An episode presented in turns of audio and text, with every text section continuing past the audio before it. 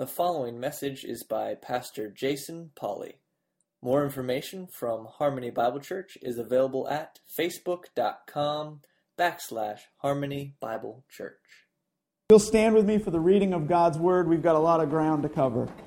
Revelation 2, verses 8 through 11. And to the angel of the church in Smyrna, write The first and the last, who was dead and has come to life, says this I know your tribulation and your poverty, but you are rich, and the blasphemy by those who say they are Jews and are not, but are a synagogue of Satan. Do not fear what you are about to suffer. Behold, the devil is about to cast some of you into prison so that you will be tested, and, will, and you will have tribulation for ten days. Be faithful until death, and I will give you the crown of life. He who has an ear, let him hear what the Spirit says to the churches. He who overcomes will not be hurt by the second death. May the Lord add a blessing to the reading, the hearing, and the applying of his word. Amen. You may be seated. So, as you remember from last week, the book of Revelation was authored by the Apostle John, and it was done so in about 95 AD, which is roughly 60 years after Christ's ministry, his death, and his resurrection. And John had been sent to the island of Patmos as a political criminal against the Roman government and he had been sent there for preaching the gospel. And while in exile on that island, Christ appeared to John in a vision, and he told him to write down what he was about to see and hear. So Jesus is speaking to John, and he says in verse 8, To the angel of the church in Smyrna, write. And just like last week, the word angel refers to a messenger. So Jesus is writing or directing him to write this message to the messenger of the church in Smyrna, probably the bishop or the pastor who would be responsible for the reading and teaching of this letter to the congregation or congregations there. Now, Smyrna was located about 35 miles north of Ephesus. So, as we talked about Ephesus last week, uh, Smyrna is 35 miles north of there. And though it was probably not as economically vibrant as Ephesus, it was still very important to the region. In fact, it was considered one of the most beautiful cities in all of Asia. But in addition to being known for its beauty, it was especially known for its loyalty to the Roman government. In fact, in 26 AD, uh, Smyrna competed with other cities. Uh, much like a city might compete today for the Olympics or to be the, the home of a sports team, they competed with other cities to be the location for a temple that was going to be dedicated to the Emperor Tiberius. And they competed and they won because of their loyalty to Rome. But by the time this letter was written, sometime later, about 70 years after that, the Emperor Domitian was in power. And this particular emperor was more forceful than all of his predecessors in demanding that his subjects worship him. And the demand of the, that, that was placed on the city of Smyrna was readily accepted because they were loyal to Rome. They had a long standing devotion to Rome and her rulers. But as we will see from this letter, the church, the church there in Smyrna, they, they didn't participate in emperor worship, but instead they remained devoted to the Lord. And in fact, this letter, which is written to the church there, does not contain a rebuke of any sort.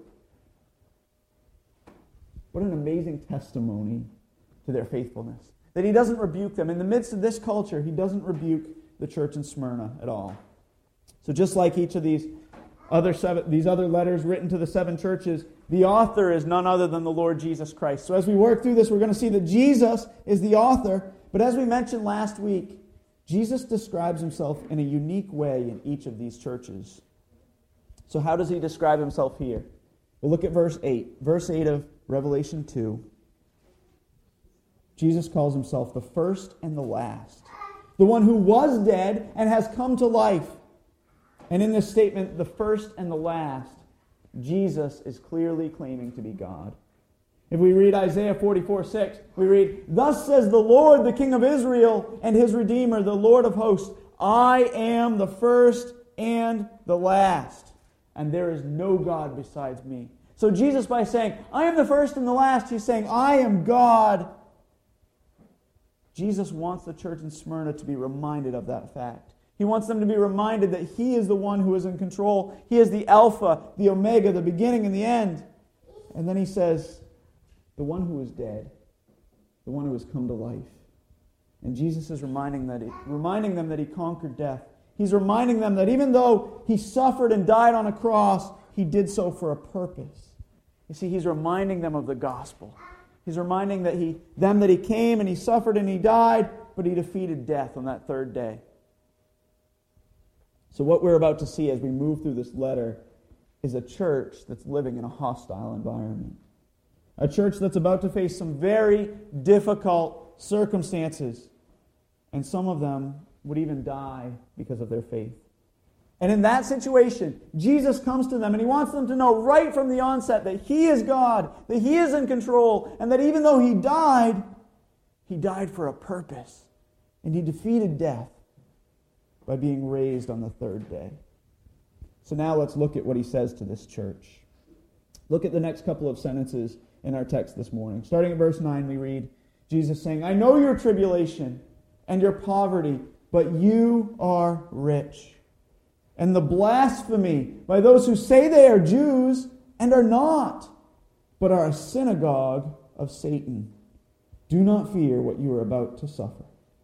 So, the first point in our sermon outline is do not fear. The first point is do not fear. The word tribulation here means troubles or suffering.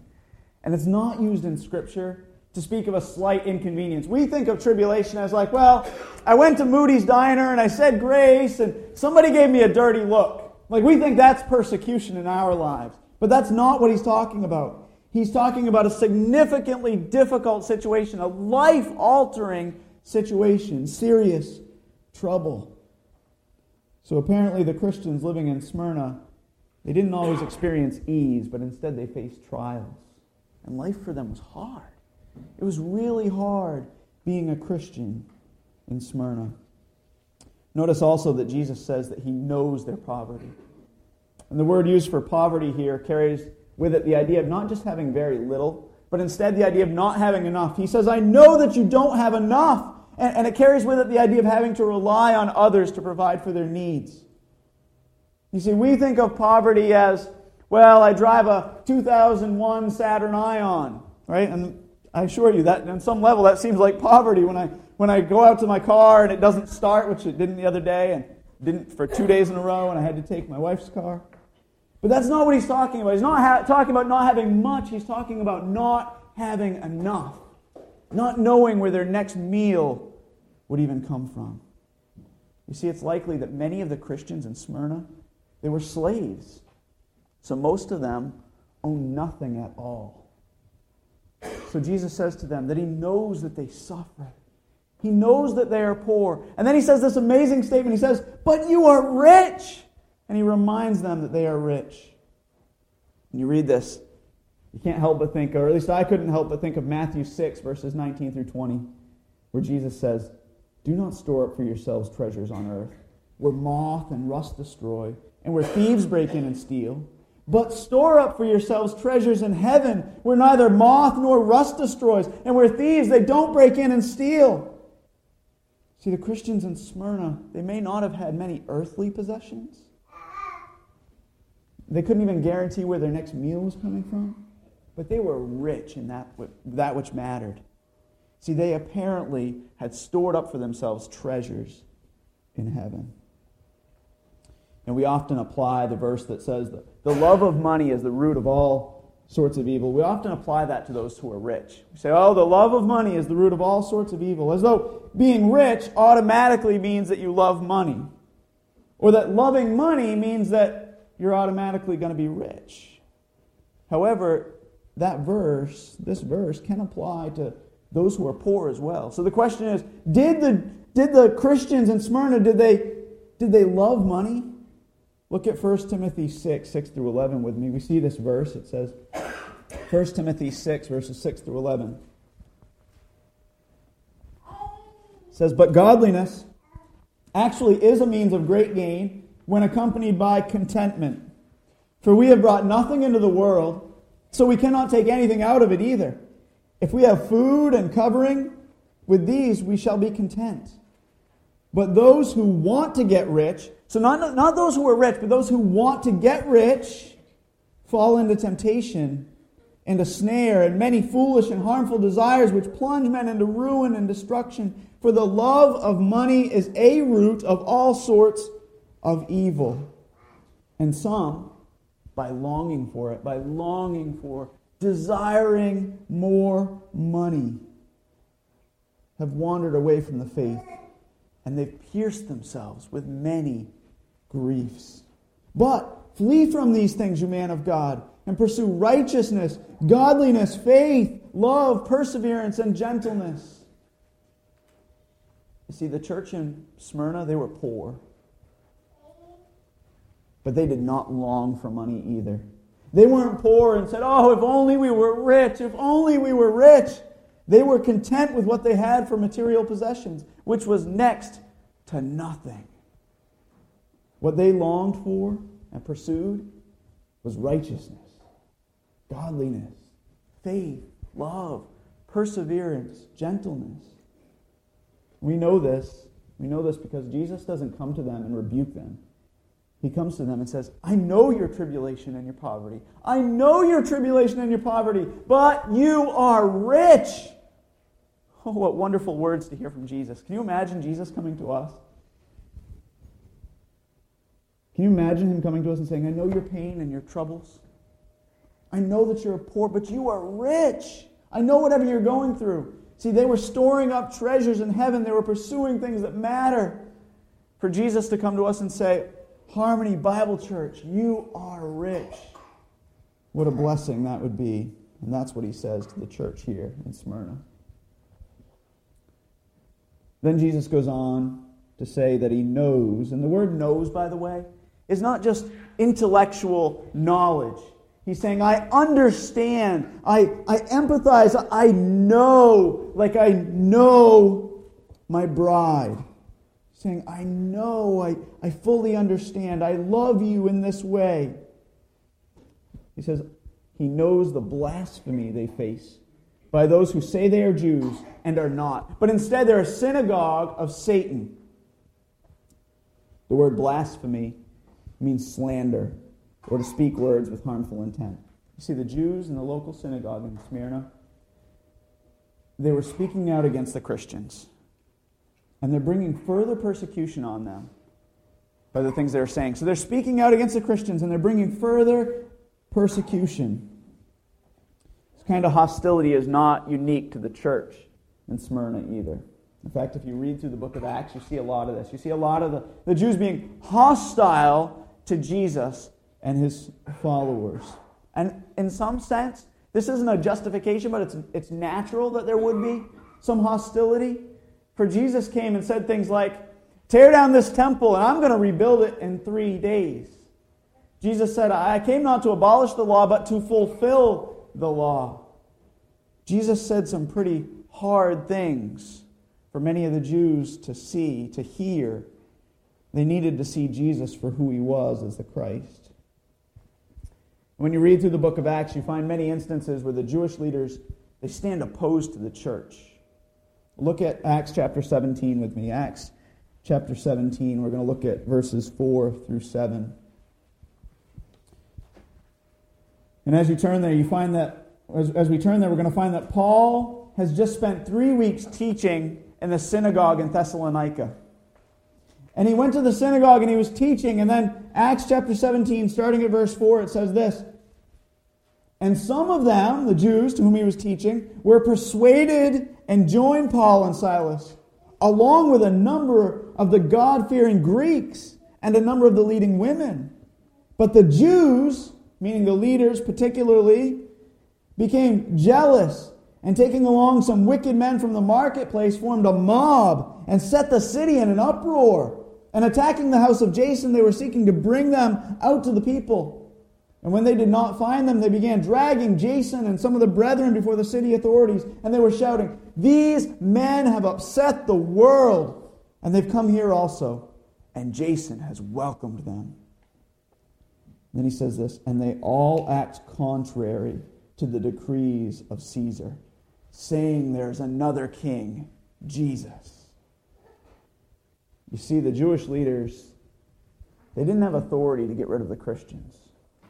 So they rallied the Roman government against them by accusing them of all sorts of things. One of them being that they were hostile to Rome. And if you understand New Testament history, early church history, you know that the Christians were accused of all sorts of things. They celebrated love feasts and they said they're immoral people. They have these big feasts and they all get together and they love each other in these immoral ways. They celebrate communion. They're, they're cannibals. They're eating the body of, and blood of Jesus. They said they're atheists for they reject the Roman gods. They reject the Jewish God. All kinds of things were said about the Christians throughout the world, and particularly in Smyrna. It's the same thing we see in the Gospels, where the Jewish leaders were accused. They, they accused Jesus of forbidding the payment of taxes to Caesar. They said, This man, he, he not only rejects Caesar, but he, he says that the Christians shouldn't pay taxes, that people should not pay taxes to Caesar, when in fact, he said just the opposite. See, sure, the Christians they were indeed proclaiming Jesus as their king, and rightfully so. But as Jesus said, his kingdom was not of this world. Therefore, they were not seeking to overthrow the Roman government, but instead they were living out their call to obedience to the Lord and then the earthly rulers that God had placed over them. Yet the church in Smyrna, they're slandered nonetheless. And why were they slandered? Why would they slander this church? because of their love for Jesus. And Jesus, frankly, is a dividing line. Jesus himself said, He who is not with me is against me, and he who does not gather with me scatters. See, because the Jews in Smyrna had rejected Jesus as their Savior, they were hostile toward those who were claiming that He was the Christ. You cannot be ambivalent about Jesus. You're either for him or you're against him. Why Jesus says this blasphemy, this slander, he says, was by, was by those who say they are Jews, and they're not. But they're the synagogue of Satan.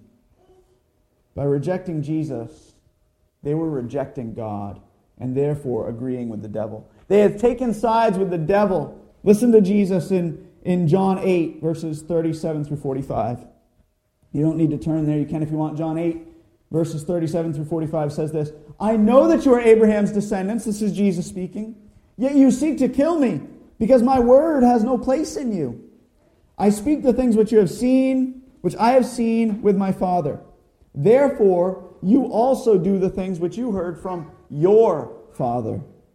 They answered and said to him, Abraham is our father. And Jesus said to them, If you are Abraham's children, do the deeds of Abraham.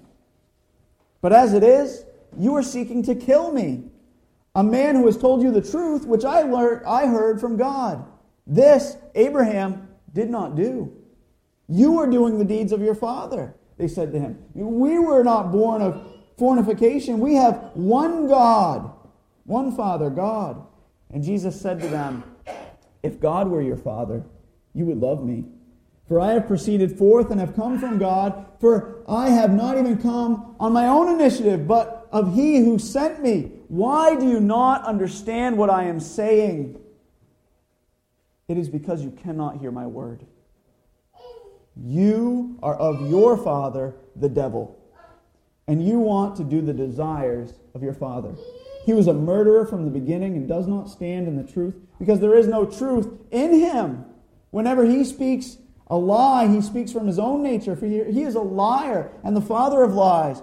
But because I speak the truth, you don't believe me. So Jesus says to these Jews in Smyrna, says, they are the synagogue of Satan, and not Jews at all.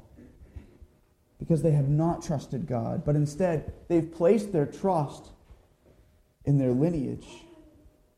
Just like the Jews in John 8 who said, Abraham is our father. They too were trusting in the fact that they were Jews. Righteous Jews, Jews by birth. And Jesus is saying what Paul says in Romans 9. He says, They are not all Israel who descended from Israel, Nor are they all children because they're Abraham's descendants, but through Isaac your descendants will be named. That is, it is not the children who are of the flesh, of the flesh who are the children of God. Just because you're born a Jew doesn't mean that you're a child of God, is what he's saying. It is not the children of the flesh who are the children of God, but the children of the promise are regarded as descendants, those who have followed God. And by de- denying Jesus and seeking to destroy the church, the Jews in Smyrna had joined forces with Satan. And they had become enemies of the church. That's why Romans, he says, they are enemies of the gospel. And Jesus is not telling the church, he's not telling this to the church in Smyrna because he wants them to have bitterness or resentment for the Jews. Jesus isn't saying this out of hatred for the Jews. He's telling them this because he wants them to know who it is who is slandering them. He wants them to know who is threatening them. And he says, Those who are threatening you, they're on the wrong side. They're on the side of the one who has already been defeated, Satan. And therefore, you have nothing to fear. It's an encouraging word to the church. You have nothing to fear. For they don't represent me, they represent their father, the devil. So, the first point in your sermon outline is do not fear. Do not fear. Jesus says, I know your trials. I know your poverty, but you're rich. You're, st- you're storing up treasure for yourself in heaven. I know those who blaspheme you, but, but they have they serve a defeated one. They serve a defeated leader. So in light of these things, do not fear. So now we move on to the second point in our sermon outline. The second point is the trials of this life are temporary. Having seen that Jesus says, Do not fear, now he says, The trials of this life are temporary. Jesus doesn't say, Do not fear, because things will get easier. In fact, he, he says, He doesn't say, Don't fear what you're suffering, what, what you are suffering. He says, Do not fear what you are about to suffer. So he doesn't say, Don't fear what's going on in your life. He actually says, Do not fear what is about to happen in your life, indicating that things are going to get more difficult. This past week, I read a great quote by Paul Tripp. Uh, Paul Tripp says, Comfort is never found in the assurance that your life will be easy and comfortable. True comfort of heart is found in the assurance that you'll have the grace you need to face life when it's hard and uncomfortable. And life is oftentimes hard and uncomfortable. And that's precisely what life was like for the church in Smyrna. Don't miss that. Life was hard. But now Jesus comes to them and he reminds them that the trials of this life are temporary. Look at the next couple of sentences in your text, starting um, in verse 10b. Starting about halfway through verse 10, it says, Behold, the devil is about to cast some of you into prison, so that you will be tested, and you will have tribulation for 10 days. Jesus is telling the church in Smyrna that some of them are going to be cast into prison. In other words, the devil would seemingly win this battle. The Jews living in Smyrna would convince the authorities that the Christians were a threat to Rome, and the Roman government would then persecute them further. But notice also that Jesus says that this particular tribulation, this imprisonment, will last for 10 days. This seems like somewhat of an odd statement, and frankly, I struggled this, with this a little bit this week. What, what does Jesus mean when he says, You're going to be thrown into prison, and it's going to last 10 days? There's a lot of different ideas about this, and it could mean a literal 10 days. He could be saying, You will literally be thrown into prison for 10 24 hour periods. However, we also know that this phrase 10 days is used in other parts of Scripture to describe a brief period of time. Genesis 24 55, when we, we read there, we read about Rebekah, and she's uh, going with Abraham's servant to marry Abraham. And that verse says, But her brother and her mother, so Rebekah's brother and her mother said, Let the girl stay with us a few days, say 10, and afterward she may go. So the point is that in that case, it just means a short period of time. Let her stay with us a few days, say 10 days, and afterward she may go. Or in Acts 25 6, we read, After he, this is the Roman official Festus, after he had spent not more than eight or ten days among them, he went down to Caesarea. And on the next day, he took his seat on the tribunal and he ordered Paul to be brought. So it just means a short period of time in some instances. And others make the argument that the Lord said 10 days because the Roman government didn't typically keep prisoners for long periods of time. That it literally meant 10 days because Rome wouldn't keep a prisoner for three years or six years or 10 years or 30 years like we do, or, or have somebody serve multiple life sentences like we do in our culture. When someone was accused of a crime, they were quickly placed on trial, within, usually within 10 days. And if found to be guilty, they were either fined, exiled like John was, right? Sent to Patmos. You live there. You're not going to live here in the Roman Empire anymore. Or they were killed. And, and those were the three things they were fined, sent to exile, or they were killed. They didn't serve long prison sentences because prisoners were considered a burden to the government, and therefore they weren't held very long. So, whether or not the time of imprisonment was 10 literal days, the point is that it would be very brief. They weren't going to be imprisoned for very long. But notice that Jesus doesn't promise them that he's going to free them and vindicate them before the Roman government. He doesn't say, well, you'll go through this trial for 10 days, and then you'll have many, many more days to spend your, your life living in happiness. What he says next is quite shocking. He says, Be faithful until death. And for many of them, this imprisonment, this imprisonment, though short, it was not going to end in their release, but instead in their death. You know, I almost always wait to speak to the application at the end of the sermon. I typically say, So, how do we apply all of this as a group, as individuals, and as Harmony Bible Church, right? But I don't want to move on without speaking to this to this issue because I don't want you to miss it. Jesus tells the Jews in Smyrna that they will be imprisoned for a short period of time 10 days. And that imprisonment will end in death. And the thing I want you to take away is that the trials of this life are short. They are as if they are 10 days. And you may say, You don't know what you're talking about. You're a 35 year old kid, right? How do you know what you were talking about? I've been battling sickness my whole life. I, I lost my loved one before you were even born. Or as we discussed in Sunday school a couple of weeks ago, you may say, I've been waiting for a spouse for years.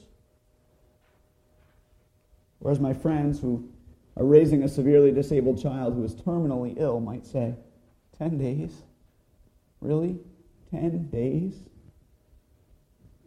Try 35 years of raising this child who is terminally ill. No hope, no earthly hope of getting better. 10 days, you say? And I say, yes, 10 days. 10 days. And I don't say it lightly as though it were not a trial or even that I can fully understand what they are going through. But I say it to say that the trials of this life are temporary.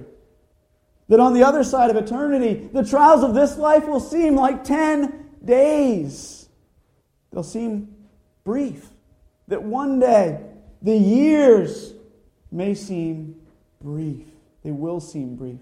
For our lives, they're but a vapor. We're here one day, we're gone the next. So don't miss that. The trials of this life, compared to all of eternity, they're, they're brief. So, having seen that Jesus says to the church in Smyrna, he says, Do not fear. I know your trials. I know your poverty, but you're rich. You're storing up treasures in heaven. I know those who are blaspheming you, but they serve a defeated foe. Don't fear. And then he says, The trials in this life, they're, they're temporary. You will suffer, but it won't last forever. It will be but 10 days. And then, thirdly, we move on to the third and final point in our sermon outline faithfulness brings about victory faithfulness brings about victory. Look at the last part of today's scripture passage. Starting at the end of verse 10, we read, Be faithful until death, and I will give you the crown of life. He who has an ear, let him hear what the Spirit says to the churches. He who overcomes will not be hurt by the second death.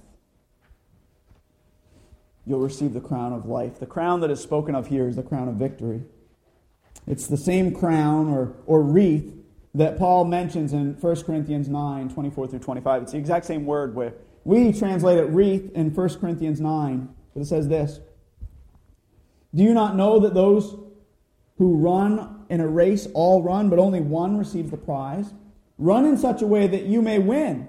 Everyone who competes in the games exercises self control in all things. Then they do it to receive a perishable wreath. It's the same word, a crown. But we, an imperishable.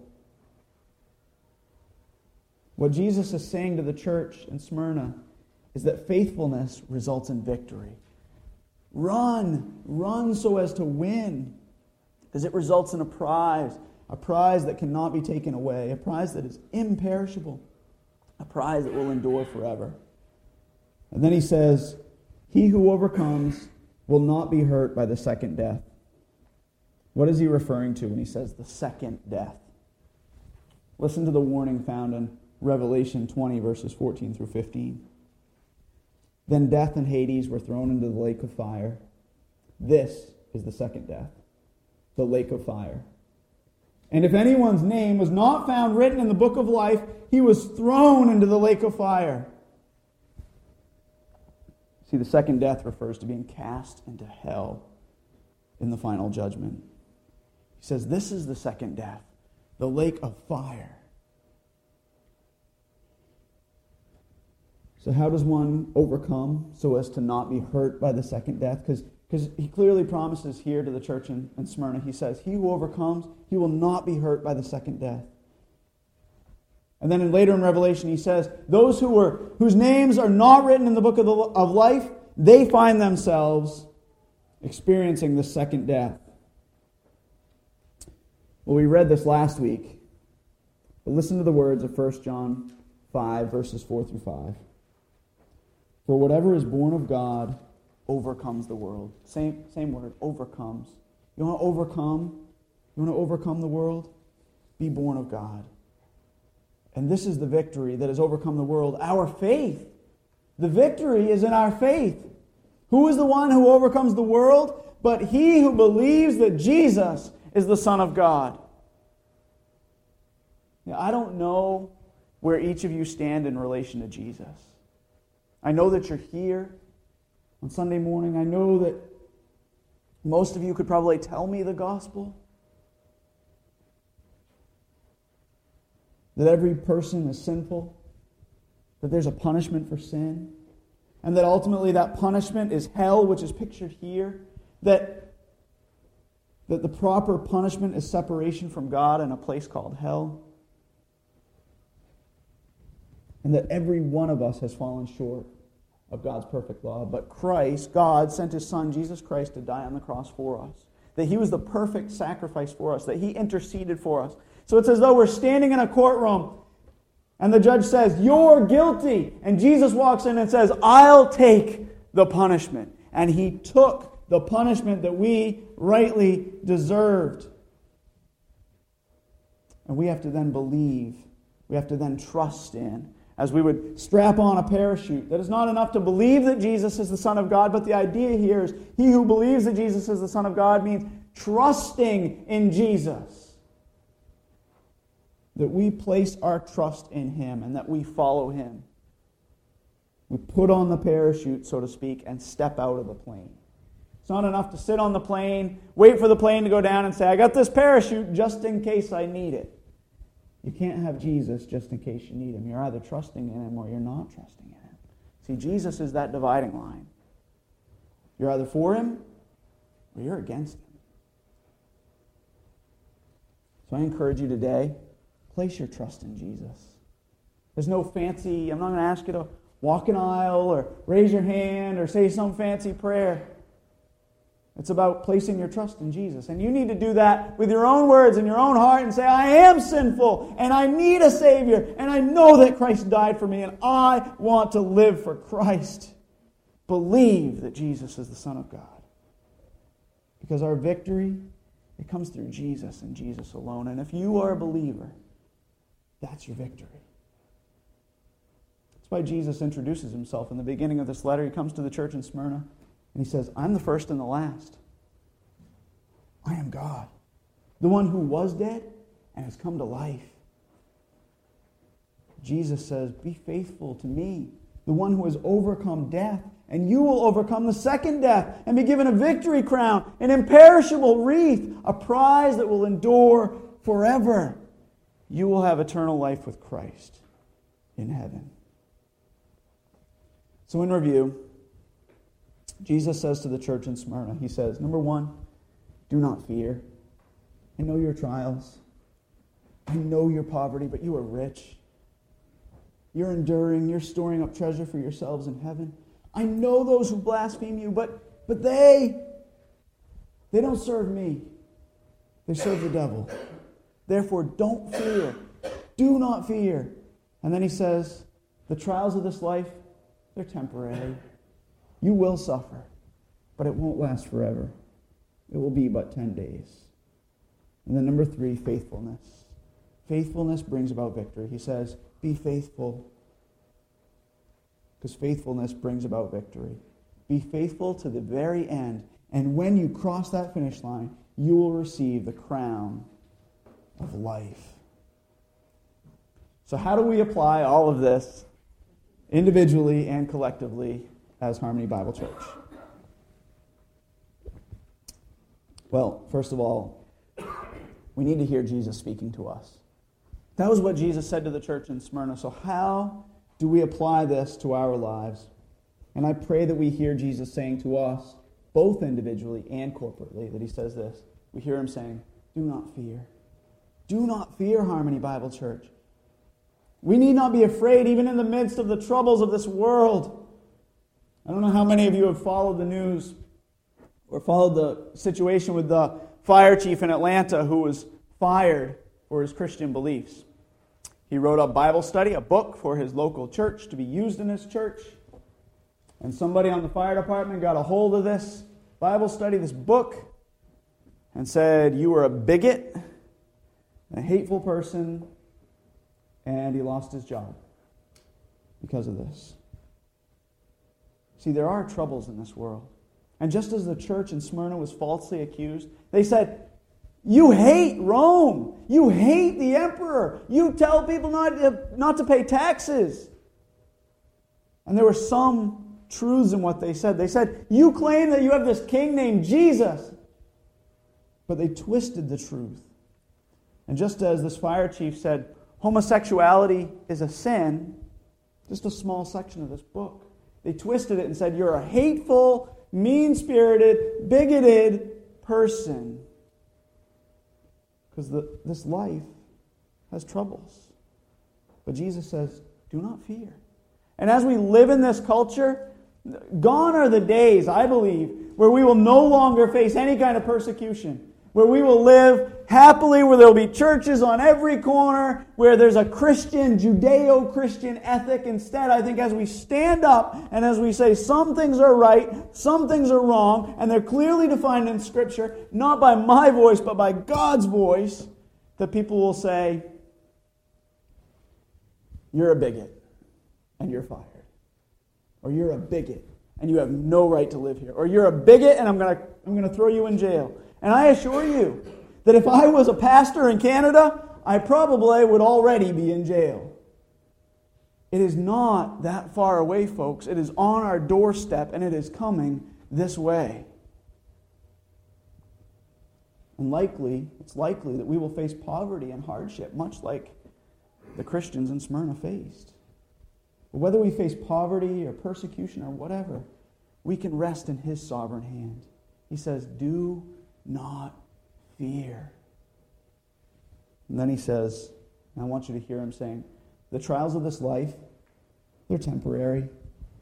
May we realize, Harmony Bible Church, that whatever suffering comes our way, it won't last forever.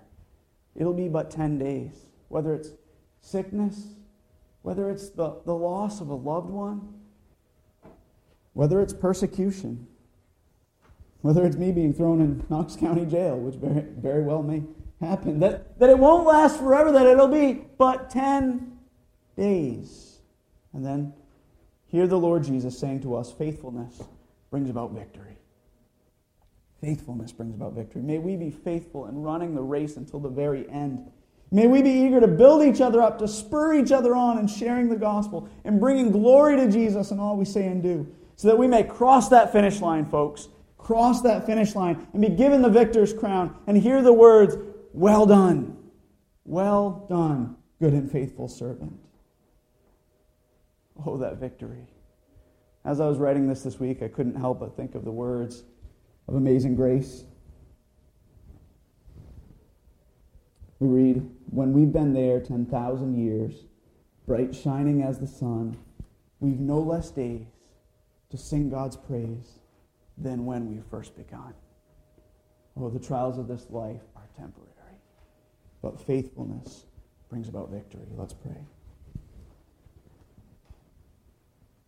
Father God, thank you for your faithfulness to us. God, we know that it is only a work of grace in us that we can even be faithful. God, that it is not a pull ourselves up by our bootstraps kind of faith that we need to have, but instead a complete and total trust in you, knowing that each day as we persevere, we're further indebted to your grace. God, I pray that you'd pour your grace upon us. God, help us to not fear. Help us to see the trials of this life as temporary. And help us, help us, Lord, to be faithful, to be faithful and experience victory, victory in your Son, Jesus. For it's in his name we pray. Amen. Thank you for listening to this message from Jason Polly, pastor of Harmony Bible Church in South Thomaston, Maine. Feel free to share this message with others and we invite you to connect with us on Facebook at facebook.com backslash Harmony Bible Church. God bless you, and to God be the glory.